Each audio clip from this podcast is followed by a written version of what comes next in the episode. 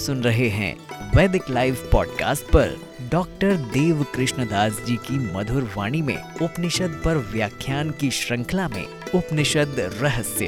Episode संख्या तेईस। नमस्कार मित्रों, हमारे इस कार्यक्रम में आपका स्वागत है। पिछले सत्र में हमने चर्चा की थी सत्य की खोज। उसी प्रकरण को आज गंभीरता के साथ चर्चा का विषय बनाते हैं। ईशोपनिषद का अंतिम मंत्र, यानी सत्रहवा मंत्र व्याख्येय है, व्याख्यान के योग्य है। उसमें भी हमने प्रथम पंक्ति का अध्ययन कर लिया था। अब दूसरी जो पंक्ति है, जिसमें कहा गया सत्य तम मुखम, सत्य का मुख ढका हुआ है। उसकी चर्चा करते हैं। सत्य शब्द से हमने समझ लिया कि यह सत्य मिथ्या का विलोम शब्द नहीं, परमेश्वर का वाचक है। और यह सत्य यानी परमेश्वर का वास्तविक जो स्वरूप है, वो आवृत है, ढका हुआ है। और किससे ढका हुआ है? सुनहरे ढक्कन से ढका हुआ है। और वह ढक्कन हिरण्यमयन पात्रेण, स्वर्णमय पात्र का ढक्कन है। स्वर्ण जैसे चमकदार है। सर्वे गुणा कांचनमाश्रयंती सोने में अगर थोड़ी सी सुगंधी हो जाती तो स्वर्ण जैसी धातु के मुकाबला कोई नहीं कर सकता था। परंतु फिर भी निन्यानवे प्रतिशत सौंदर्य स्वर्ण में मौजूद है। स्वर्ण चमकीला है और टिकाऊ भी है और नरमपन से युक्त है तो इत्यादि गुणों से स्वर्ण युक्त होकर के जैसे लोभावना बनता है। तो उसी तरह यह सत्य का जो ऊपर का ढक्कन है, वह लुभावना बना हुआ है।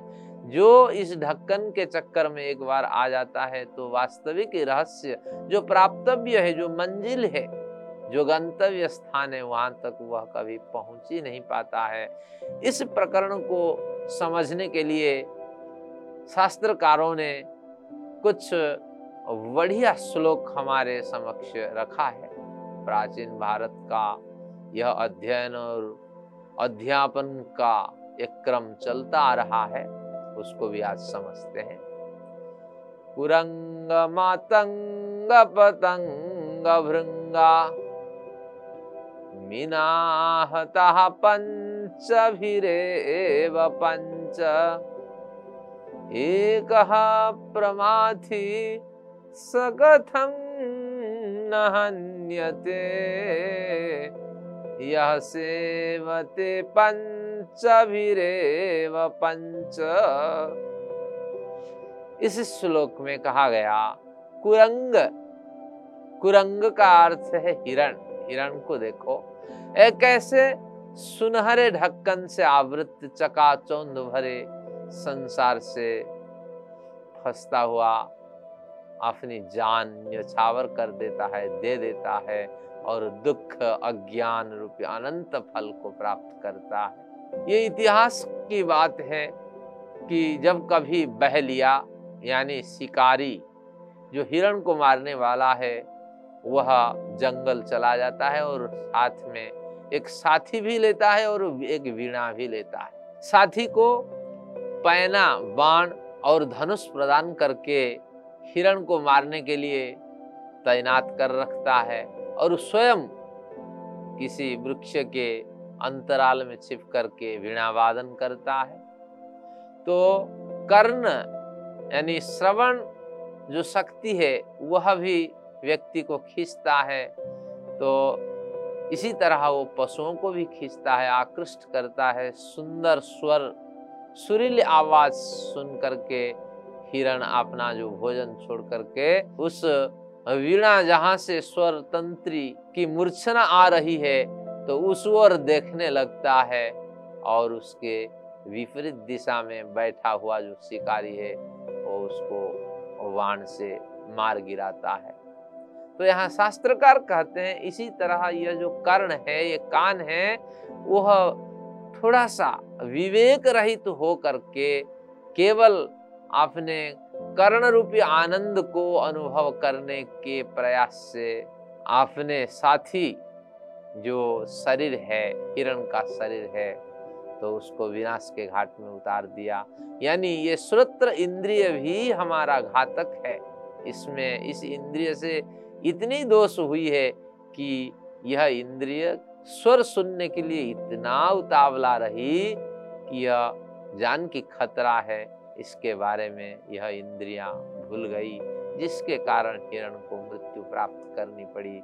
तो हमें समझ लेना चाहिए, इस कर्ण इंद्रियों से हम उस अश्लील भजनों को न सुने, अश्लील शब्द न सुने, अश्लील गाना न सुने, जिससे न हमारा कल्याण हो सकता है। न काफ़ी देर तक इसके संस्कार से हमें कोई बल, उत्साह, ज्ञान की प्राप्ति हो सकती है।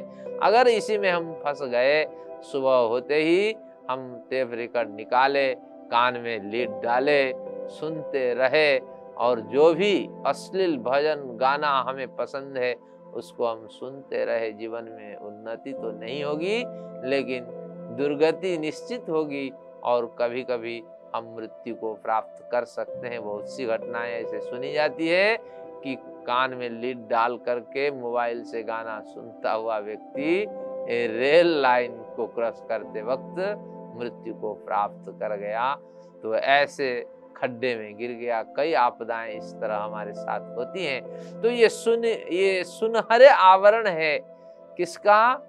कि ये हिरणमय पात्र का संसार रूपी पात्र का विषय का ये आवरण है, जो आपको खींच खींच करके गड्ढे में, दुर्गति में और नरक में गिरा देता है और सत्य तक हमारी पहुँच नहीं हो पाती है। लेकिन इससे अगर हम मधुर शब्द सुनते, मर्यादित शब्द सुनते और ईश्वर स्तुति, प्रार्थना, उपासना, परक मंत्र सुनते भजन सुनते, विचार सुनते, उपदेश सुनते, निश्चित कल्याण होता। लेकिन हम उस रास्ते से भटक जाते हैं। तो साधकों को इस बारे में जानकारी रखनी चाहिए। कर्ण शक्ति यानी श्रवण शक्ति का यथार्थ उपयोग करें, अयथार्थ उपयोग में इस शक्ति का व्यय नहीं करें। नहीं तो इस पंक्ति को याद रखिए। दुखा ज्ञान अनंत फला दुख और अज्ञान रूपी जो फल है वो अनंत काल तक आपको मिलने वाला है। आगे आते हैं, कुरंग मातंग पतंग भृंगा।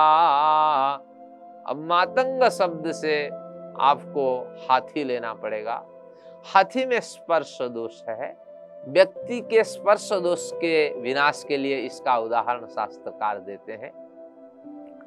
जैसे प्राचीन भारत की बात है बड़े बड़े हाथियों को काबू करने के लिए बड़े गड्ढे खोदे जाते थे बड़े बड़े गड्ढे। उस गड्ढे को घास फूस से ढक दिए जाते थे और उधर इसके विपरीत, गड्ढे के विपरीत दिशा में एक माई हथनी को ला करके बाँध दिया जाता था या एक हथनी की पुतला को बाँध दिया जाता था और माई हथनी की आवाज़ टेप रिकॉर्डिंग करके निकाली जाती थी या सुनाई जाती थी आवाज़। और उससे जो बड़े हाथी है दन बड़े बड़े दांत वाले जो हाथी हैं, पुरुष हाथी हैं, और भी जो हाथी का झुंड है, वो प्रभावित हो करके चले आते थे। और इस माई हथनी से मिलने के प्रयोजन से हाथियों का एक वर्ग होता है। वो अपने समूह को कभी छोड़ता नहीं है। और समूह से मिल करके, उसका स्पर्श करके वो आनंद अनुभव करता है।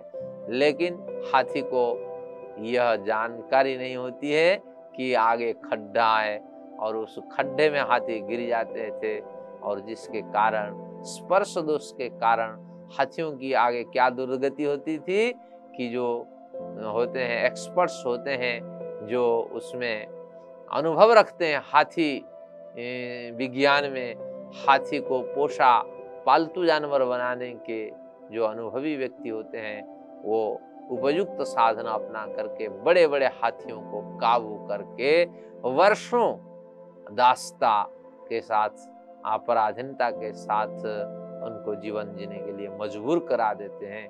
तो इसलिए स्पर्श गुण भी हमारे लिए घातक है। कहीं ना कहीं हमें आबद्ध करके, बंदी बना करके वो रखते हैं।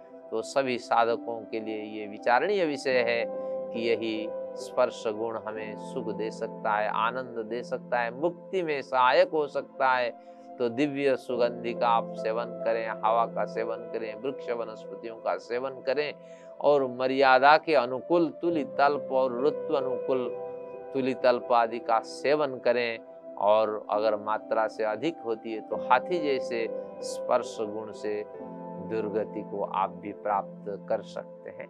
शास्त्रकार कहते हैं, तनमात्रिक वासनाओं में एक गंध की वासना की चर्चा चलती है, जिसमें कहते हैं मीना हता पंच। वीरेव पंच जो मीन होता है, यानी मछली होती है, वह गंध के कारण मारी जाती है, क्योंकि जो बड़िश होती है, जिसमें मछलियों को पकड़ा जाता है तो उसके धागे में कांटे लगे होते हैं। उसके अंदर छोटी मछलियों को गूंथ करके जो मछली मारने वाले होते हैं, वो पानी में डाल देते हैं। छोटी मछलियों की गंध से प्रेरित होकर के बड़ी मछलियाँ वहाँ आती हैं और उस छोटी मछली को बिना सोचे समझे निगल जाती हैं और निगलने के बाद मछलियाँ, जो छोटी मछलियाँ वो कांटे से विंदे हुए थे। सुनहरा आवरण था मछलियों, कांटों का।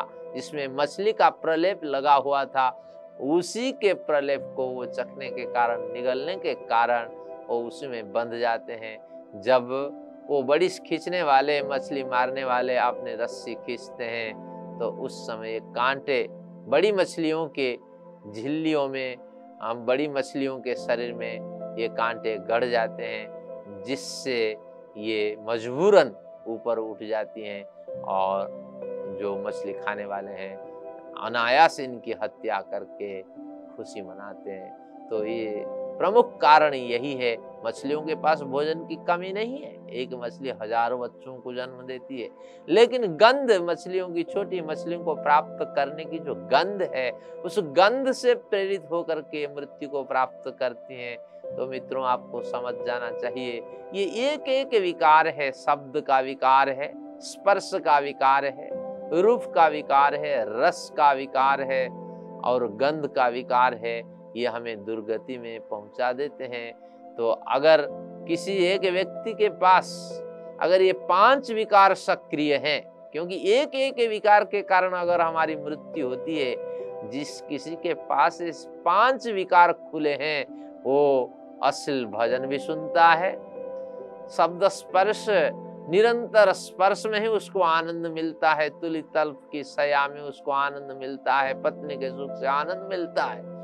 रूप भी निहारना चाहता है और रसीले पदार्थ भोजन करना चाहता है और गंध, सुवासित सुगंध युक्त वातावरण आलय में वो निवास करना चाहता है। निश्चित ही उसकी दुर्गति होगी, दुर्गति इसलिए होगी क्योंकि सत्य के मार्ग तक वो पहुँच नहीं पाएगा। अपने संपूर्ण जो जीवनावधि है, उस जीवनावधि को व्यतीत कर लेने की बाद सत्य उससे कोषों दूर दिखाई पड़ेगा। सत्य यानी उस परमेश्वर के सानिध्य स्वरूप से वो अपरिचित रहेगा। तो निश्चित रूप से यही है एक बढ़िया उदाहरण जिससे आप भली भांति समझ सकते हैं, सत्य कैसे मिथ्या, कैसे सत्य को ढक के रखती है और सत्य कैसे मिथ्या के आवरण से, चकाचौंध से स्वयं को उन्मुक्त नहीं कर पाता है। तो यही है संसार की स्थिति। हम सब केवल ये मछलियाँ और हिरण ही नहीं, हम सब आज मिथ्या जो है, जिसने सत्य की जामा पहनी हुई है। तो उसी से हम भ्रमित हैं और निरंतर उन्हीं को अपनाते हैं। यहाँ फ़ायदा दिखाई पड़ता है। तो इसको अपनाएँ, क्योंकि यहाँ हम व्यापारी के गणित चलाते हैं। अगर हमने एक घंटा दिया तो फ़ायदा क्या हुआ? अगर वैदिक साहित्यों का स्वाध्याय वर्षों किया क्या लाभ हुआ, अगर मेडिटेशन हम वर्षों करते हैं तो हमें अभी तक क्या लाभ हुआ? अगर लाभ नहीं हुआ है तो ऐसा व्यापार हमें नहीं करना चाहिए। मित्रों, यहाँ दो से दो चार का गणित नहीं चलता अध्यात्म मार्ग में। यहाँ तो प्रतीक्षा करनी होती है, धैर्य धारण करना होता है, क्योंकि जो धर्म के लक्षण में धृति क्षमादमस्तेयम धीरज को प्रमुख बताया गया है। जब तक आपके पास धीरज नहीं होगा, यानी धीरज आप में मज़बूत नहीं होगी तो समझना सफलता आपसे दूर ही होगी। बच्चों में धीरज की कमी होती है, हम देखते हैं। आज आम के बीज बो लेते हैं, सुबह आम का बीज बच्चा बोता है और दो घड़ी के बाद उसको निकाल देता है, कहता है, ये तो फलता ही नहीं है, मैं तो बो के आया था। जब इसमें फलने की हिम्मत ही नहीं है, ताकत ही नहीं है, ऊर्जा ही नहीं है, ये क्या फलेगा? फिर भी वो क्या जाता है? अगले दिन सुबह जाके उसको उखाड़ देता है। इससे तो कभी अंकुर होते ही नहीं है, इसलिए ये बीज खराब है, उखाड़ के फेंक देता है। तो धीरज कहीं ना कहीं खोने से आपको धीरज खोने के कारण पछतावा करना पड़ता है और प्रमुख मार्ग से आपको भटकने की स्थिति प्राप्त होती है। तो इसलिए मित्रों, हमें अगली पंक्ति इस उपनिषद की स्वाध्याय के रूप में अपनानी चाहिए, जो हमें और भी महत्वपूर्ण उपदेश देते हैं। क्या कहते हैं? यो सादित्य पुरुष सोसावहम मित्रों, इस मंत्र में कहा गया, यह असौ आदित्य पुरुष सह असौ अहम। यानी अब कभी धीरज आपको नहीं खोना है? क्योंकि सत्य इतनी विपरीत परिस्थिति में भी साक्षात्कार का विषय बन सकता है। आप सत्य के साथ संबंध स्थापित कर सकते हैं। आपका संबंध सारूप्य संबंध सत्य के साथ, सालोक्य संबंध सत्य के साथ स्थापित हो सकता है। आप सत्य को नजदीकी से देख सकते हैं।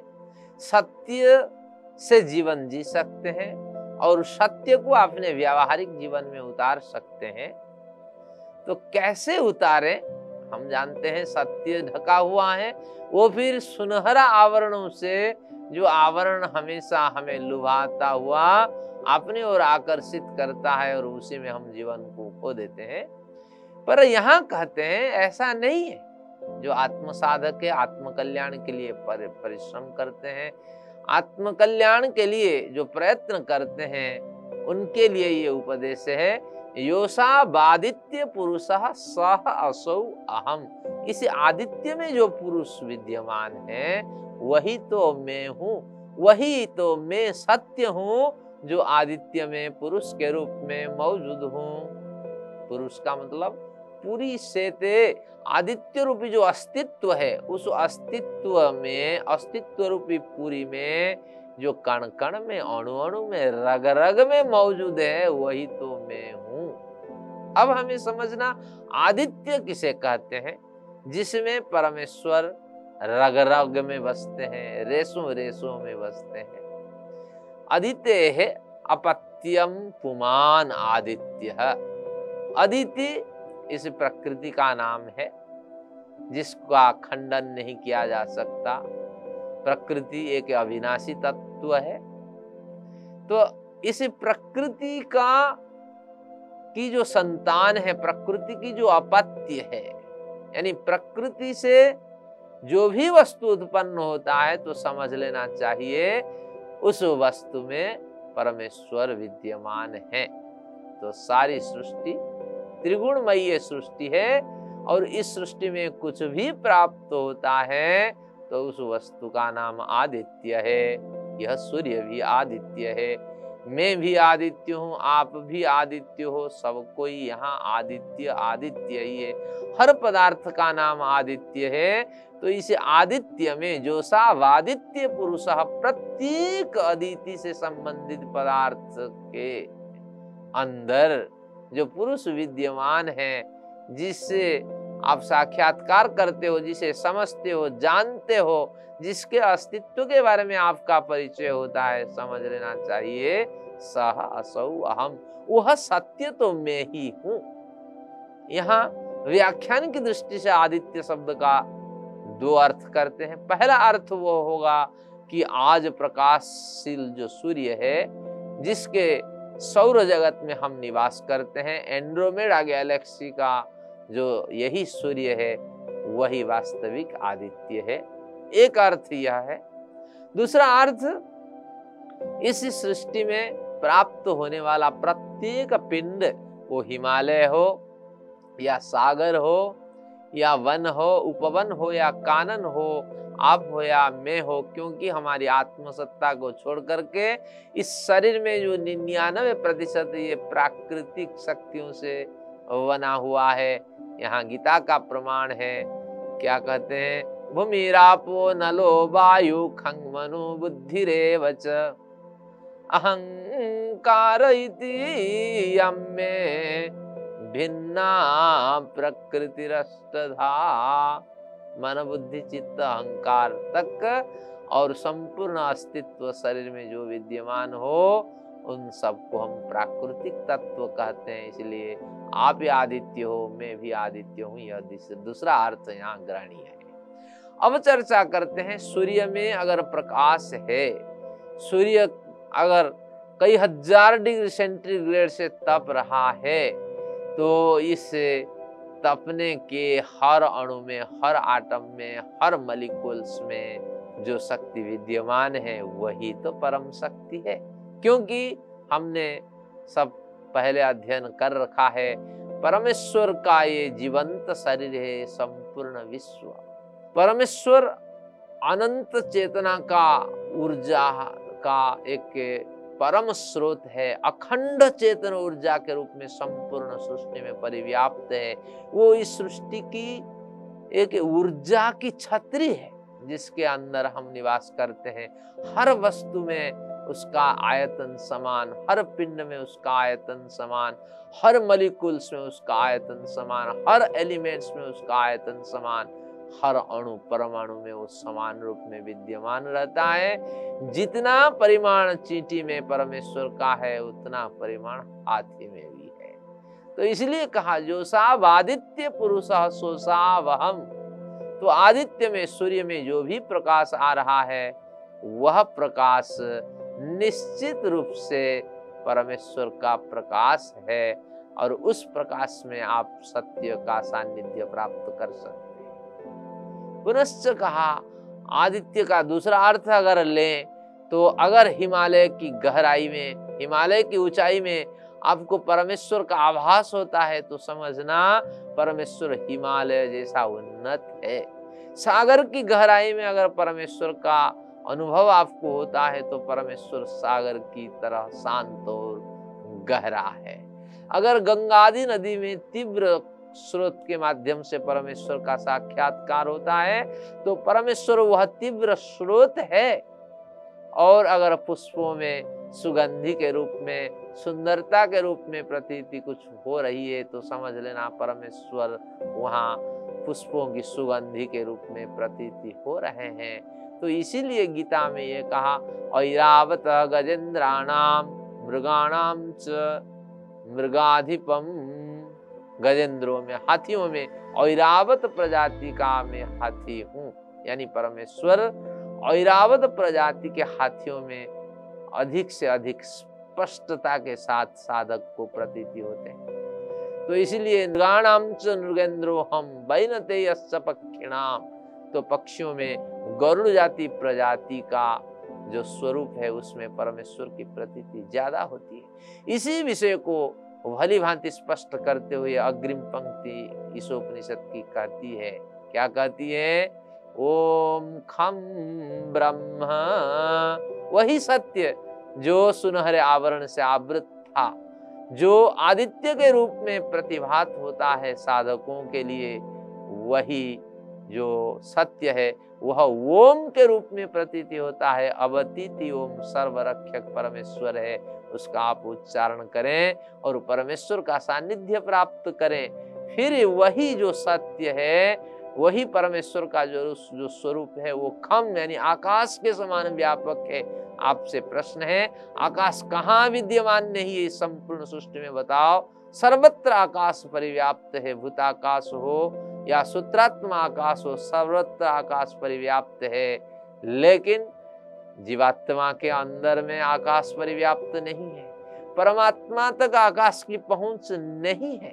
आकाश भले ही सर्वत्र व्याप्त हो जाए, लेकिन परमात्मा के अंदर में आकाश परिव्याप्त नहीं है। फिर भी उदाहरण देते हैं कि आकाश के समान वो व्यापक है। फिर कहते हैं, ब्रह्म परमेश्वर व्यापक है, यानी वृद्धि, विकास, उन्नत सूक्ष्मतम आदि समस्त सत्ताओं का वाचक परमेश्वर है, क्योंकि ब्रह्म की वास्तविक परिभाषा है ब्रह्मती ब्रह्म, जो वर्धन को, विकास को प्राप्त करता है। जिसके विकास के समक्ष दूसरा कोई भी विकास अस्तित्व को प्राप्त नहीं करता, वही ब्रह्म है, वही सत्य है, इस तरह हमें परमेश्वर को जानना है। इस मंत्र में हमें उपदेश मिला कि परमेश्वर को आसानी से तो हम जान नहीं सकते पर परमेश्वर को ओंकार के माध्यम से आप वाच्य परमेश्वर को समझ सकते हैं और आकाश की व्याप्तिमत्ता को अनुमान लगा करके परमेश्वर की व्याप्तिमत्ता को आप समझ सकते हैं और फिर ब्रह्म वृद्धि, विकास और समृद्धि और सूक्ष्मतमता और दीर्घतमता के आधार पे परमेश्वर को ब्रह्म कह करके आप परमेश्वर के साथ संबंध अपना स्थापित कर सकते हैं और यही है वास्तविक सत्य की खोज है, परमेश्वर की खोज है। और जिसने जीवन में इस रहस्य से स्वयं को अपरिचित रखा, निश्चित रूप से उसका आत्मिक कल्याण नहीं हो सकता। जब आत्मिक कल्याण ही नहीं है तो दुर्गति को ये प्राप्त कर सकता है। तो हम आशा करते हैं कि आप इन वैदिक साहित्यों का स्वाध्याय करें और संपन्नता, समृद्धि इस जगत में प्राप्त करते हुए आत्मिक समृद्धि से युक्त हो जाएँ और सभी मिल करके आइए पाठ करते हैं। अग्ने नयसुपथा ओम खम ब्रह्मा। उस परमेश्वर का सानिध्य सबको मिले, मेरी यही कामना है। मित्रों, आज इस प्रकरण को यहीं विराम देते हैं। अगले सत्र में पुनश्च किसी नए विषय पर चर्चा करेंगे। तब तक के लिए आप सभी लोगों का धन्यवाद।